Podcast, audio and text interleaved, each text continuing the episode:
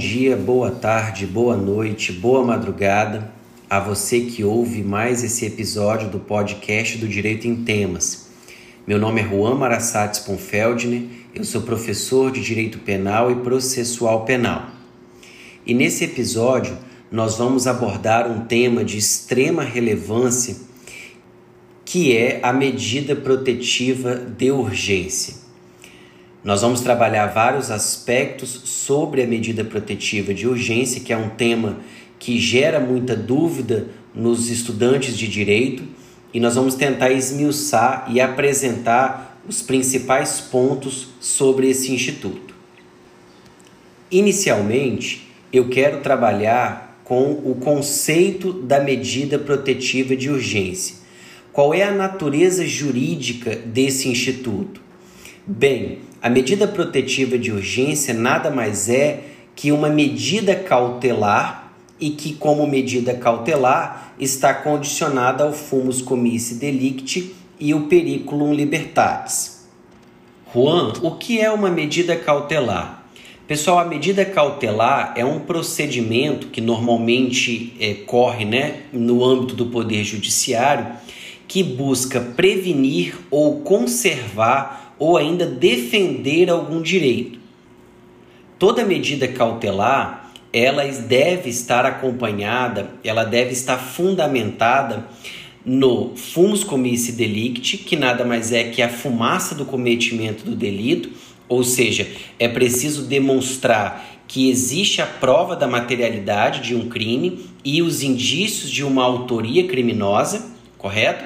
E também o periculum libertatis, ou seja, o perigo de que, caso aquela medida não seja deferida pela autoridade competente, haverá exposição do bem jurídico tutelado, nesse caso a vida da vítima, ou a sua integridade física, ou algum outro bem jurídico dessa vítima, a um perigo. Então é importante que você saiba que a medida protetiva de urgência, como medida cautelar, ela necessariamente precisa da prova da materialidade, ou seja, prova de que o crime ocorreu, indícios de autoria, e esses dois é, é, aspectos vão formar o fumus comissi delicti, e também do periculum libertatis, que é justamente essa demora, o risco da demora. O segundo ponto que eu gostaria de abordar é sobre os beneficiários da medida protetiva, ou seja, a medida protetiva ela pode ser deferida pela autoridade em benefício de quem? Esse ponto gera muita dúvida e controvérsia entre os estudantes de direito e até a própria doutrina. Então eu vou apresentar aquilo que a gente já tem como pacífico na nossa doutrina e jurisprudência.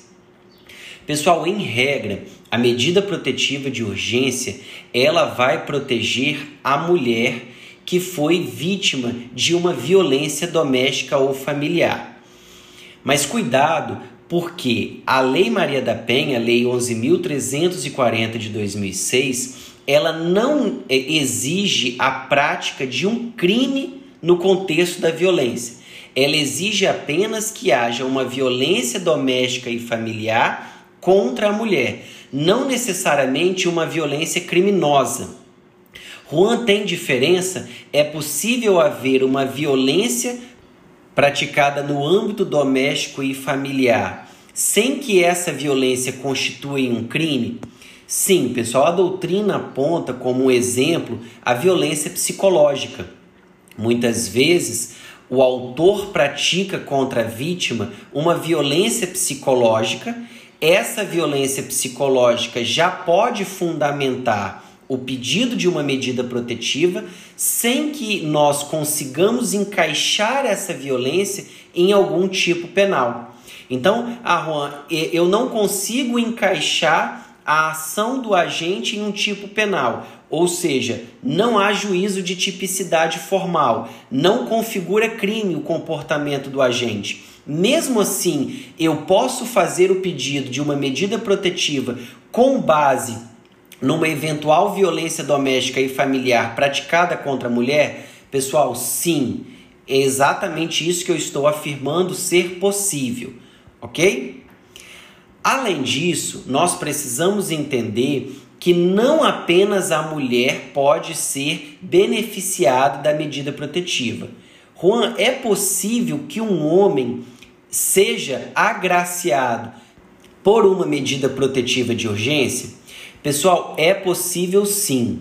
Embora haja uma certa controvérsia a respeito disso, ao ler o artigo 313 do Código de Processo Penal, no inciso 3, nós sabemos que é possível a decretação da prisão preventiva quando o crime envolve violência doméstica e familiar, não só contra a mulher, mas também criança, adolescente, idoso, enfermo ou pessoa com deficiência. Justamente essa prisão preventiva será decretada para garantir a execução das medidas protetivas de urgência.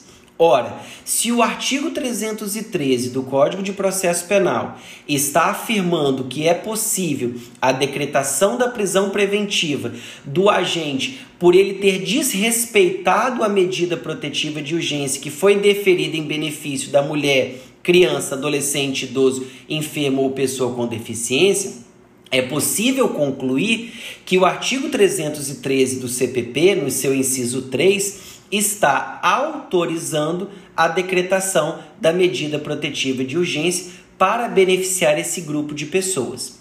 Então, a mulher, você já sabe que pode ser beneficiada, mas também a criança, independente do sexo masculino ou feminino, adolescente masculino ou feminino, idoso masculino ou feminino, enfermo e pessoa com deficiência. Nesses casos, não importa se o indivíduo é um homem ou uma mulher, ele vai poder ser protegido por essa medida protetiva de urgência a ser decretada pela autoridade competente. E no caso do descumprimento, é possível a, a decretação da prisão preventiva. Ok? No terceiro ponto, eu quero trabalhar com vocês o seguinte assunto: quem pode decretar a medida protetiva de urgência?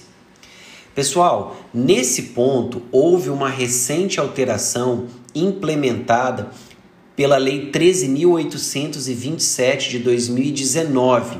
Tá? A vigência dela foi a partir de 14 de maio de 2019.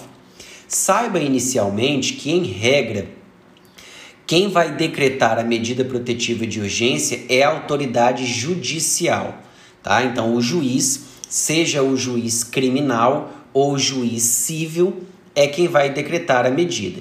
E aí pode ser, por exemplo, um juiz plantonista, em caso de pedidos feitos no fina nos finais de semana, pode ser o juiz da vara criminal de violência doméstica, ou também pode ser um juiz civil, né, no âmbito de uma cautelar civil satisfativa, por exemplo, ainda que não haja inquérito policial ou processo criminal em curso, tá? Isso é uma decisão do STJ de 2014, permitindo que as medidas protetivas da Lei Maria da Penha também sejam aplicadas no âmbito civil, ainda que não haja nenhum tipo de procedimento é, é, de persecução penal, seja inquérito, seja processo. Mas nós precisamos saber que a Lei Maria da Penha é, é, foi alterada, né, como eu disse, pela Lei 13.827 de 2019 acrescentando o artigo 12C a essa lei, permitindo que, no caso de risco atual ou iminente à vida e à integridade física da mulher, é, vítima de violência doméstica, e aqui é a mulher, certo? Porque nós estamos falando de Maria Lei Maria da Penha, o agressor será imediatamente afastado do lar, domicílio ou local de convivência com a ofendida Primeiro, pela autoridade judicial, que é a regra. Segundo, pelo delegado de polícia, quando o município não for sede de comarca. Então, pessoal, a lei ela autoriza que o delegado de polícia, quando o município não for sede de comarca, é, é, que essa autoridade policial faça a retirada, o afastamento imediato do agressor do lar. E essa medida ela vai privilegiar aí a, a necessidade de que medidas urgentes sejam tomadas para a proteção da vítima de violência doméstica ou até mesmo de seus dependentes. E a lei avança um pouco mais, dizendo que Um policial também pode fazer esse afastamento imediato do agressor do lar quando o município não for sede de comarca e não houver delegado disponível no momento da denúncia, né, da informação, da notícia do crime. Ok? Então, quem pode decretar a medida protetiva de urgência? A autoridade judicial. No caso de um município não ser sede de comarca, o delegado de polícia. E se o município não é sede de comarca e não há delegado disponível no momento da notícia crime, qualquer policial. Um outro ponto que também é muito importante é a respeito das medidas protetivas de urgência em espécie, ou seja, quais são essas medidas que podem ser aplicadas pela autoridade para defender a mulher ou o homem também, como nós vimos, nos casos de ele estar inserido naquele grupo que nós conversamos no início do episódio. O artigo 22 da Lei Maria da Penha, ela elenca várias medidas protetivas que são aplicadas em obrigação ao agressor, ou seja, elas são direcionadas e obrigam o agressor. Primeira medida protetiva é a suspensão da posse de arma. Então, se o agressor tem posse ou porte de arma, essa essa posse ou porte poderá ficar suspensa. Além disso, é possível o afastamento do agressor do lar, né, onde ele convive com a ofendida. Outra, outra medida protetiva em espécie é a proibição de determinadas condutas, como, por exemplo, a aproximação do agressor em relação ao ofendido ou seus familiares, ou até mesmo testemunha, inclusive com fixação de limite mínimo de distância. A proibição de que o agressor mantenha contato com essas pessoas, né, vítima, testemunha, seus familiares. A proibição de que o agressor frequente determinados lugares. Além disso, o juiz pode impor a restrição ou a suspensão de visitas aos dependentes menores. Além disso, o juiz também pode decretar a prestação de alimentos provisionais ou provisórios em benefício da vítima. Existem outras medidas protetivas que vão beneficiar também a vítima, que estão elencadas no artigo 23 e 24 da Lei Maria da Penha. Mas as principais são essas que obrigam o agressor. Lembrando somente que tais medidas protetivas só podem ser decretadas pelo juiz, porque a medida protetiva a ser decretada pelo delegado de polícia ou então pelo policial é somente aquela que nós mencionamos que é o afastamento imediato do agressor do lar. As demais medidas, com exceção desta, apenas a autoridade judicial poderá decretar. Por fim, eu gostaria de acrescentar o quinto e último ponto, que vai trabalhar sobre os aspectos práticos do procedimento de pedido da, da medida protetiva. Então vamos lá, Juan. Eu conheço uma vítima de violência doméstica e familiar e ela quer uma medida protetiva em seu benefício. O que ela deve fazer? Pessoal, a vítima pode ser direcionada até uma delegacia de polícia, delegacia mais próxima. Ali, no início, ela fará a confecção de um boletim unificado de ocorrência, onde ela vai relatar ao policial civil todas as informações que justificam e que fundamentam o pedido. Posteriormente, ela será ouvida pela autoridade policial, que formalizará um pedido de medida protetiva. Essa vítima assina o seu depoimento e também o pedido. Esse pedido, juntamente do depoimento, será encaminhado ao juiz competente, que, como eu disse, pode ser um juiz plantonista ou juiz correspondente à vara de violência doméstica e familiar, que analisará se de fato é ou não cabível aquela medida. Uma vez decretada a medida protetiva pelo juiz competente, o juiz determinará a intimação tanto da ofendida quanto do agressor. E a partir da intimação do agressor, aquela medida começa a valer. Então, por exemplo, para fins de aplicação do crime do artigo 24A da Lei Maria da Penha, que pune o comportamento né, do desrespeito à medida protetiva de urgência deferida, é preciso, né, pressupõe que o indivíduo, o agressor, já tenha sido intimado.